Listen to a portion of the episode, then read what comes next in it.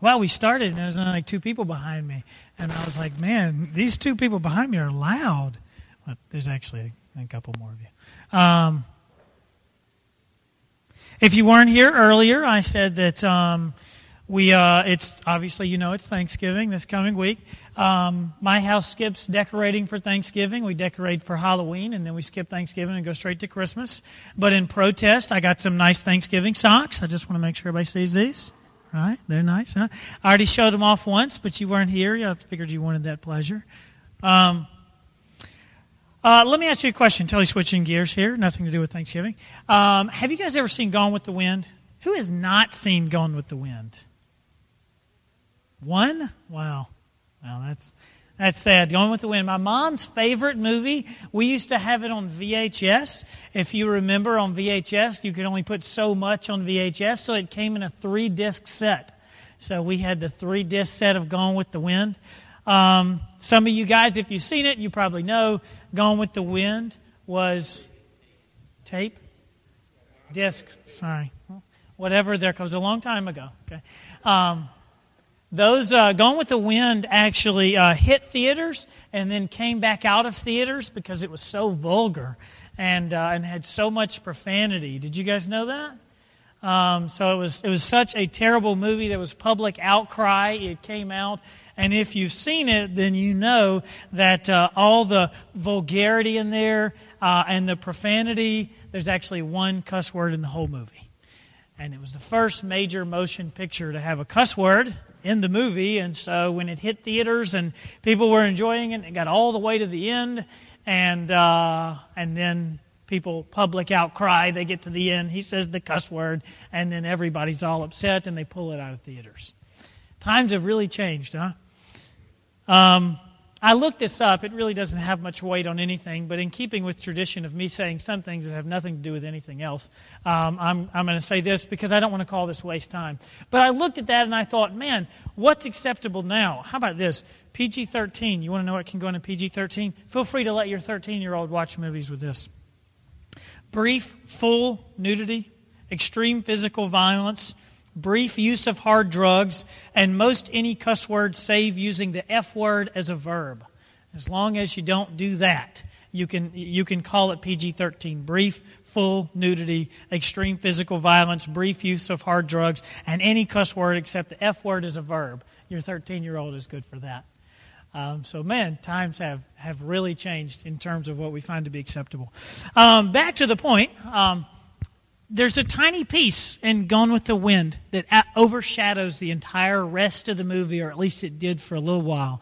And for, uh, for all the enjoyment people got out of the movie, there was just one little bitty piece that everybody focused on, and that overshadowed everything else that happened there. That happens a lot, right? If you, um, if you see, I saw this kid the other day, and uh, he was, he had this, um, I'm talking about like these really nice outfit, like probably like a $500 suit for a, like a 13 year old kid. It was pretty crazy. Super nice suit, super nice. But you know what else he had? He had a zit on the end of his nose that looked like a mountain up there. And I did not notice how well dressed this kid was for like five minutes because all I could look at was this huge zit on the end of his nose. Forgive me if you have zits. I don't stare at them, right? It was just I just couldn't help but notice. And this one tiny little thing, or big thing, on, on his nose uh, overshadowed everything else that was going on there. He was really well dressed and really well spoken, and that was the only thing I could look at. Um, yeah, th- that kind of thing happens a lot. In First John, we covered all the big stuff. We covered all the big stuff last week. Robbie preached for a couple weeks. Uh, I preached on First John, and uh, and we covered a lot of the stuff there. But here's what happens, which is so in tune with what we do all the time: is there is one little thing in there that probably gets more attention than anything else. And much like we do constantly, we take this little bitty piece and we blow it up, and it's the thing we talk about all the time. So, so that's what I want to talk about today. I figured it was a good way to sort of close this out, is to address this thing.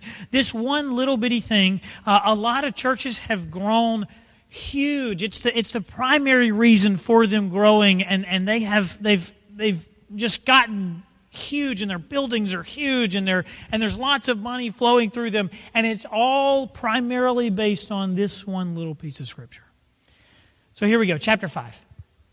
1 John chapter 5. Uh, he, let me tell you something pretty interesting while you, while you all flip over there. Um, 1 John chapter 5. Here's a pretty interesting thing about 1 John. Uh, of all the apostles, uh, there were 12 of them, right? 10 of them died these terrible deaths. 10 of them died a martyr's death, and so they died because they, they were followers of Jesus. One of them obviously killed himself. And then the last one is John. And he's the only one that doesn't die this way. You know how he managed to, to avoid dying a martyr's death? Well, he went to prison. And so he spent the rest of his life in prison, and that's how he sort of got to avoid this ending. So lucky him. But so these are some of the last letters. These these these three letters of First John, uh, for, or these three letters that John wrote. These are some of the last things written by someone who spent a lot of time with Jesus, and and who actually physically touched Jesus and kissed his cheek. And these are some of the last things written by someone who had that sort of interaction with Jesus. And I just think it's pretty cool to be able to read something from someone you feel like there's got to be a, a reason that he made it it this long and that these books came out when they did to address all the particular things that they address. It's a pretty cool thing when you read through them to think about how this one apostle was preserved and now we get to read what he wrote. So here we go. Uh, chapter 5. So, what's this fuss about? What's this one little piece that sort of overshadows so much of the rest of the book? 1 John chapter 5, verse 13. It says, I write these things to you who believe in the name of the Son of God so that you may know that you have eternal life. We, we talked about a lot of that last week. Verse 14, here's the big piece that overshadows. He says, This is the confidence we have in approaching God, that if we ask anything according to His will, He hears us. And we know that He hears us, and if we know that He hears us, whatever we ask, we know that we have what we have asked of Him. That's the piece that a lot of people really twist around. I'm, I'm going to read it to you again because if you just take it out, right, he says, We know that we have what we have asked of him. Put another way, if we ask God for something, we know that he gives it to us. And that part seems a little bit confusing. The first part of this book's easy, okay? So he says, I wrote this entire book that you may know that, that you believe in the name of the Son of God and that you have eternal life. He's like, no guessing. You can know for sure, completely, and wholly whether or not you are a follower of Jesus. And you don't have to guess about eternal life. You don't have to guess about any of that. I'm writing to let you know whether you do or whether you don't. Because sometimes it's just unclear, and there's a lot of things going out about what it means to be a follower of Jesus. But I want you to know for certain right do you love people have you professed jesus as your lord have you have you called on him to forgive you of your sin you've done those things absolutely you're a follower of jesus and so the first part's really easy. He says, I wrote most of this book so that you can know that you have eternal life, that you're a follower of Jesus. Then he gets to the tricky part. Let me flesh this out for you. Here's what he's saying essentially. He says, When you know you're a child of God, when you're certain about that, then you can come confidently before God to ask Him for what you want, and you can know that you'll get it. Do you hear that? Because there's a lot of weight, and that is complete truth. When you are a follower of God, when you're confident that you are a follower of Jesus, you can come before Him confidently in prayer, ask Him for what you want, and you can know that you'll get it. So the question then is seems initially to be what do you want? That's the part that's pretty easy to talk about, right? What on earth do you want?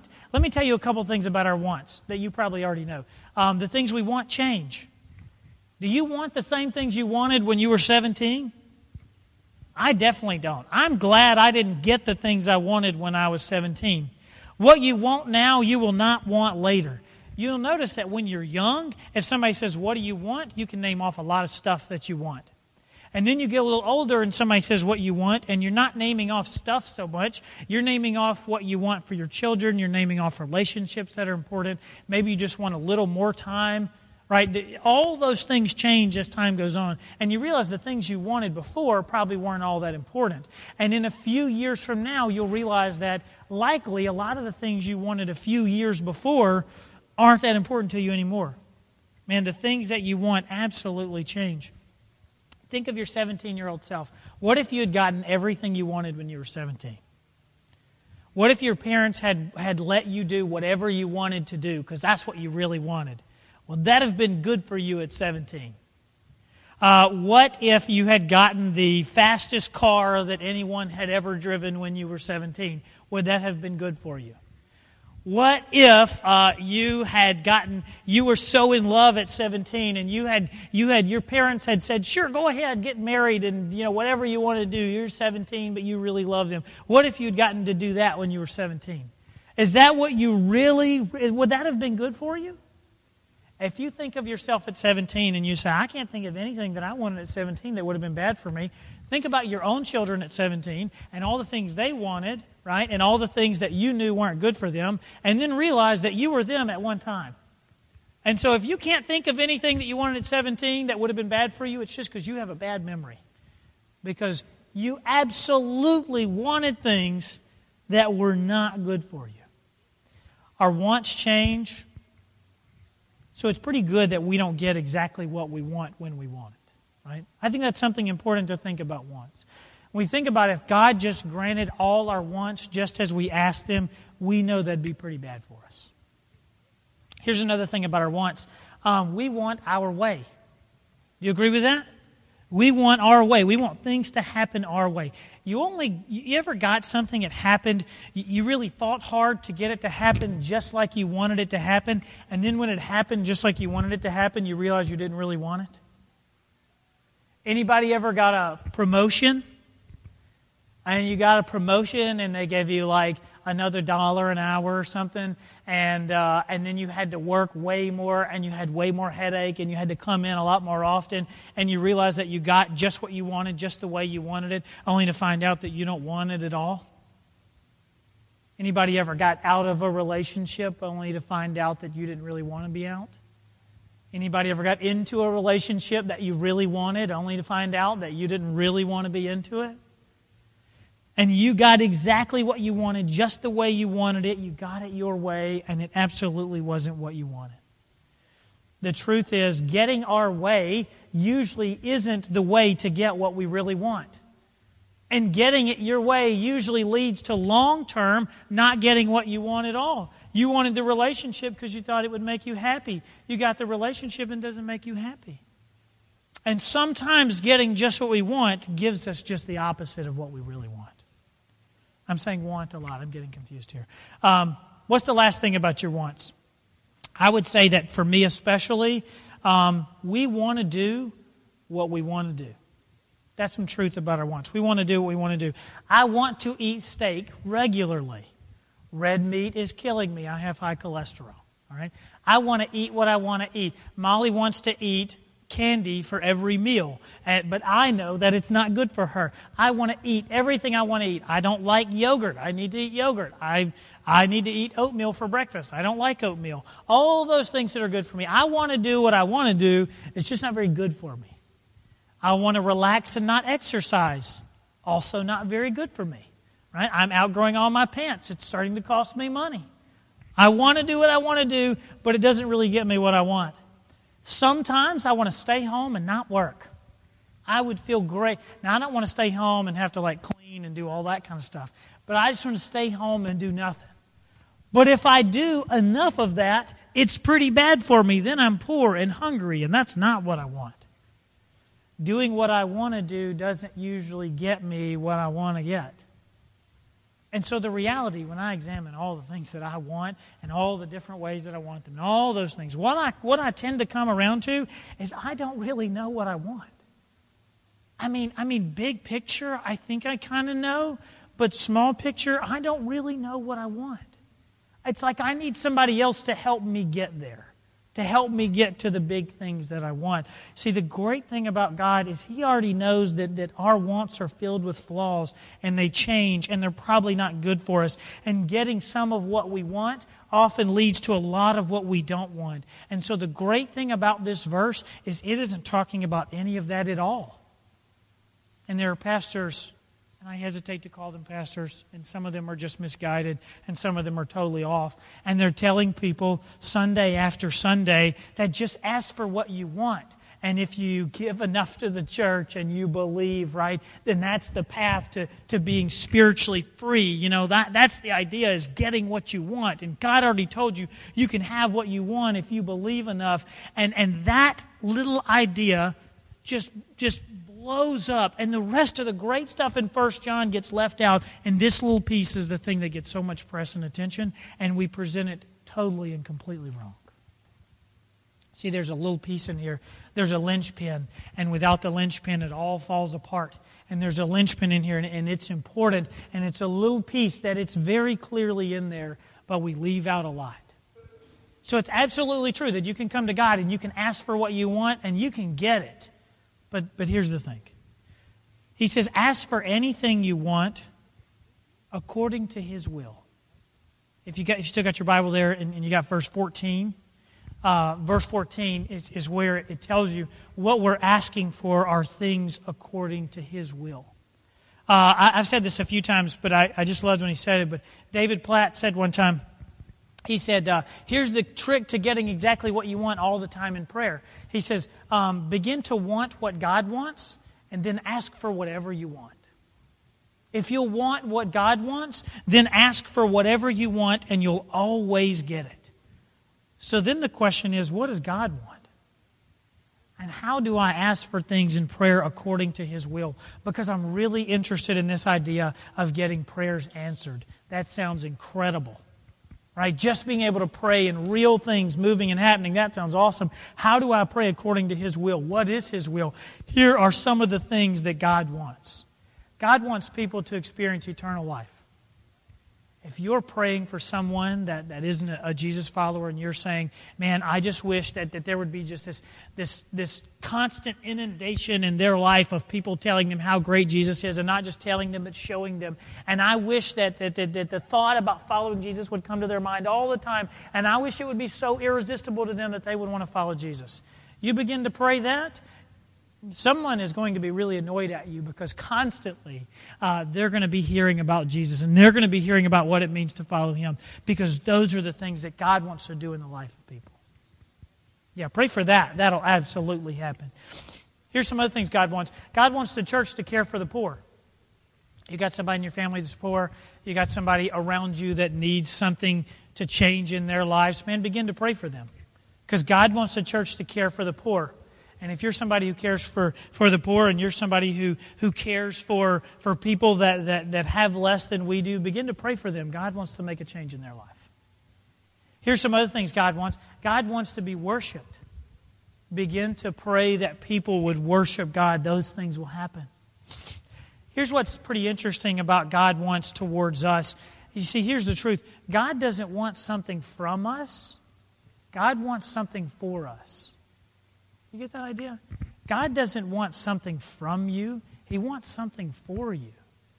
And that's the great thing about First John is, is God wants to give you things that are good for you. And He wants to do great things for you. He wants us to have what we really want, which is, which is eternal treasure in heaven. That's what he wants us to have. And he says, he's sort of saying, forget all your little wants. Those aren't even going to do you any good. Sometimes getting all your little wants just makes you further and further away from me. I want to give you what you really want, which is, which is happiness and joy for eternity. That's what I want you to have.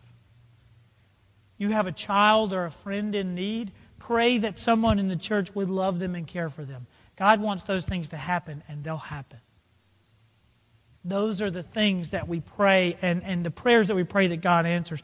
You have a family member that, that's deep in sin or just, just, just wallowing in, in, sin and can't seem to, to step away from it. And, and who knows what it is. But you got somebody in your family that's doing that. Man, pray that God would put someone in their life to love them and to make a difference for them and, and to care for them. Man, pray for them in that way. Because those are the kind of prayers that God is interested in answering because you're praying according to His will.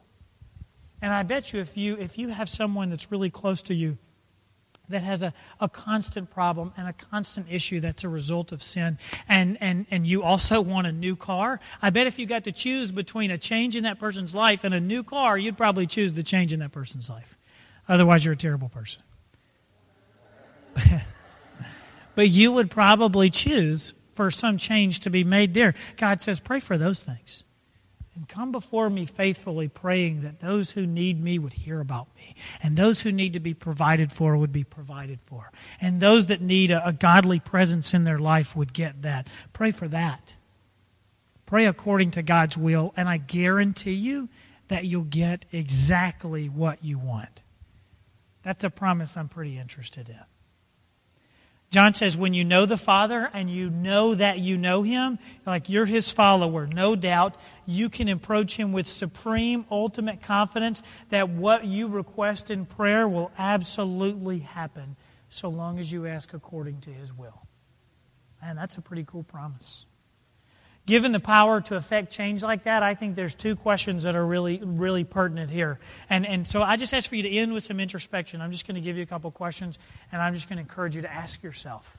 So, so given the power to change real physical things in the world, uh, I think there are two things we got to ask ourselves. And, and number one is if you're not sure that you know Jesus, which is the first part of the question, then why are you not sure? And if you're sure that you just don't want to, that's different than saying, I'm not sure whether or not Jesus is the way. Man, you can know that. You can, that question can be answered for you. So the first thing I would ask you is, why aren't you sure? If you want to ask some questions about what it means to be a Jesus follower, ask those questions. If you say, I've been in church for a long time, but yet some of the things when you really begin to talk about, have you said to Jesus that, hey, you're, you're the Lord of my life and I follow you? Like, I've never really done that, but I still feel like I'm kind of good. Ask those questions. And there's no reason on earth to not be sure. The first part's easy. So ask yourself that question why aren't you sure about where you stand with Jesus?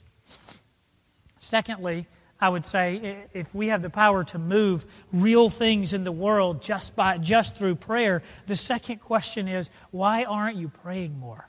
Why am, why am I not praying more? Why don't I just not preach and we all pray?